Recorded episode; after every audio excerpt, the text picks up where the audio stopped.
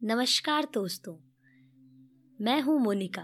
लीजिए सुनिए कहानी मनीषा दुबे की लिखी गई हार के बाद ही जीत है।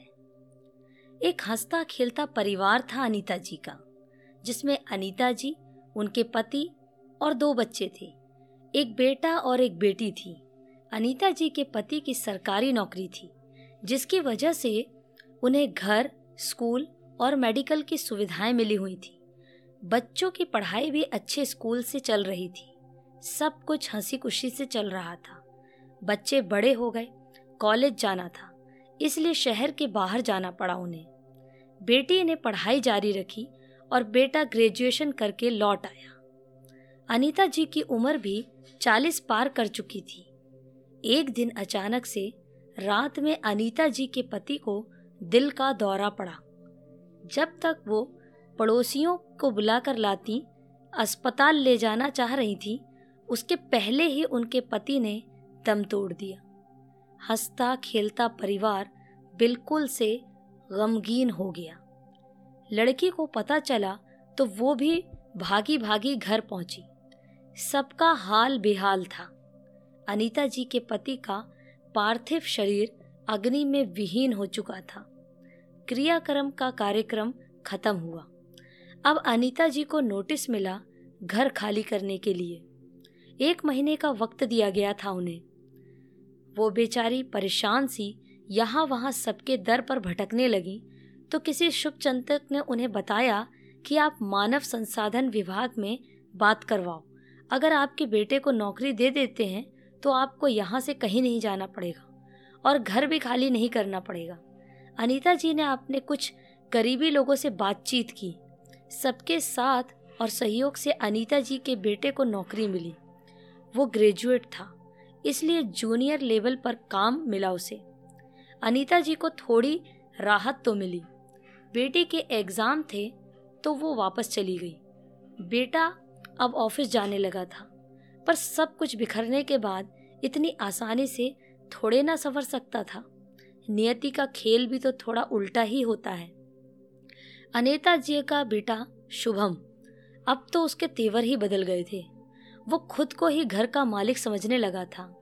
माँ बेटी दोनों पर हुक्म चलाने लगा था।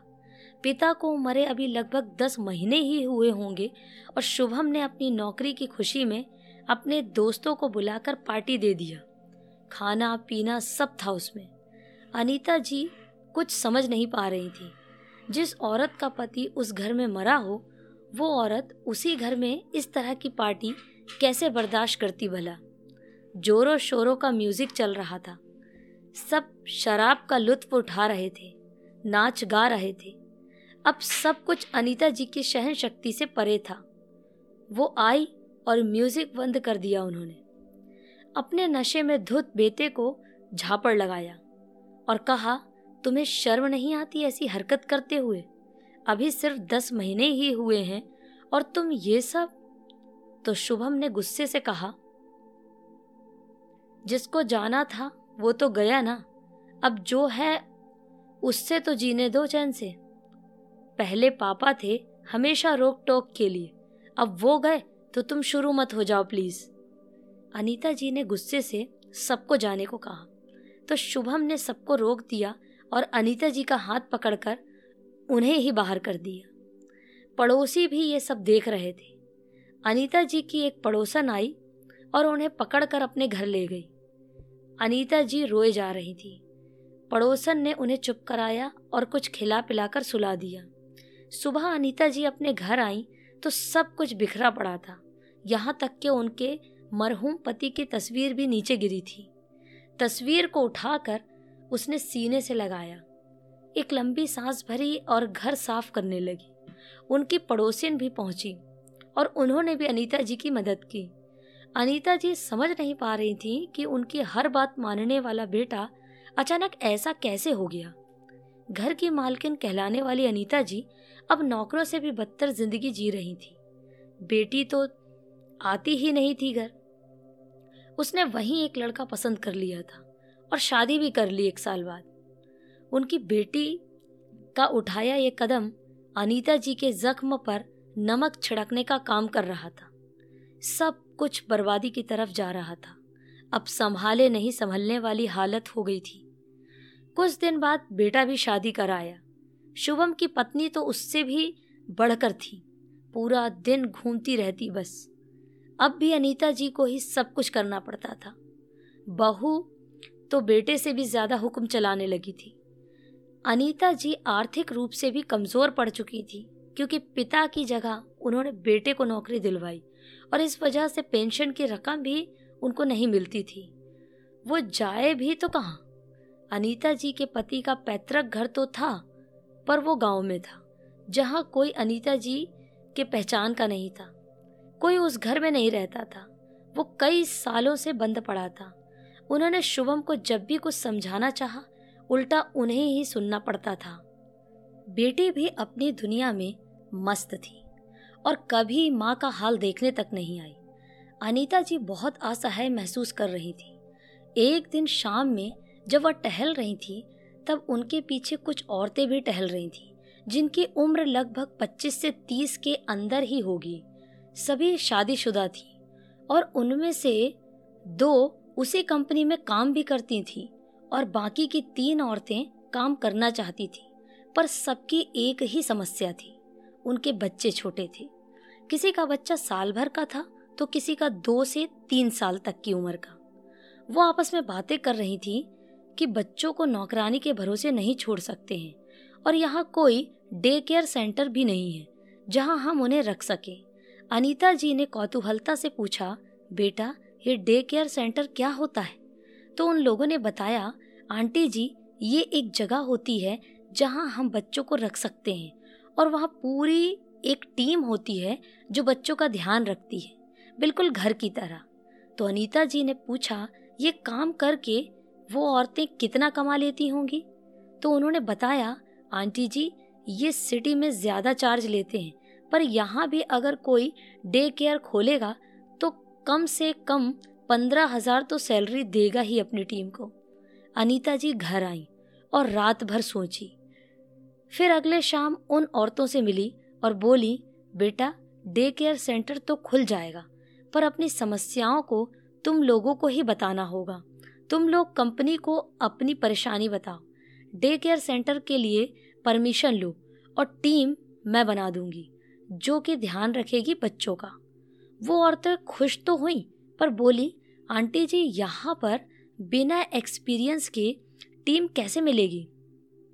तो अनीता जी ने हँसते हुए कहा, बेटा, हमसे ज़्यादा अनुभवी तुम्हें और कहाँ मिलेगा? मेरी जैसी और भी औरतें हैं यहाँ जो कुछ करना चाहती हैं।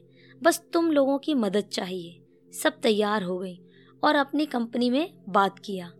पति पत्नी दोनों एक ही कंपनी में थे, इसलिए मिलकर सबने बात की। बात सुनी भी गई और कंपनी का ही एक घर डे केयर के लिए दिया गया, जिसका कोई किराया नहीं लगना था। अनीता जी ने उन सभी औरतों को इकट्ठा करके कुछ पाँच छह लोगों की टीम बनाई, जिसमें से एक हॉस्पिटल की आया थी, जो वहाँ से अपना काम छोड़ चुकी थी। पूरी प्लानिंग की गई और डे केयर का उद्घाटन बाकी था बस। शुभम को पता चला तो बहुत गुस्सा हुआ, पर जब कंपनी के लोगों ने उसकी माँ की तारीफ़ की तो उसने कुछ नहीं कहा। डे केयर सेंटर खुल गया। सभी अपने बच्चे वहाँ छोड़कर अपने काम पर जाने लगे। ये सब कुछ कंपनी के सोसाइटी में ही था, इसलिए किसी को कोई आपत्ति भी नहीं थी। अब अनीता जी हर महीने कुछ पंद्रह से बीस हज़ार कमाने लगी थी। अब तो बेटे ने पैसे देना भी बंद कर दिया और घर खर्च भी अनीता जी को ही उठाना पड़ता था। उन्हें लगा था हालत सुधर जाएगी। पर हालत बद से बदतर होती जा रही थी। सुबह से शाम तक डे केयर चलाना, फिर घर आकर घर के काम करना, ये सब अनीता जी के लिए और भी मुश्किल होने लगा था। एक बार तो थक हार कर उन्होंने सोचा डे केयर का काम ही छोड़ देती हूँ। उन्होंने अपने टीम को बताया और सभी पेरेंट्स को मैसेज किया कि अब वह ये काम नहीं कर पाएँगी। सबकी प्रतिक्रिया आनी शुरू हो गई। कुछ सकारात्मक तो कुछ नकारात्मक। सबके ताने भी मिलने लगे कि ज़िंदगी भर घर में रही और अब बुढ़ापे में पैसे कमाने चली थी। लगता है औकात समझ में आ गई इन्हें। अनीता जी की एक खास सहेली थी। उसे जब ये पता चला तो वो तुरंत अनीता जी से मिली और बोली, इतना अच्छा काम शुरू करके अब अपने कदम पीछे क्यों ले रही हो? अनीता जी ने कहा, मुझसे नहीं हो पा रहा है सब कुछ। मेरी उम्र हो गई है। अब थक जाती हूँ जल्दी। ऊपर से बेटा, बहू के ताने भी कितना सुनूं। मैं ऐसे ही ठीक हूँ। कम से कम घर ठीक से संभालूँगी तो मेरे बच्चे तो खुश रहेंगे। अनीता जी की दोस्त ने गुस्से से कहा, हो क्या गया है तुम्हें? तुम तो ऐसी ना थी। सबकी समस्याओं का हल तुम्हारे पास होता था और आज खुद की परेशानी में इतना परेशान हो गई हो कि कुछ भी नहीं दिख रहा है। क्या सही, क्या गलत है? नहीं दिख रहा तो मैं दिखाती हूँ।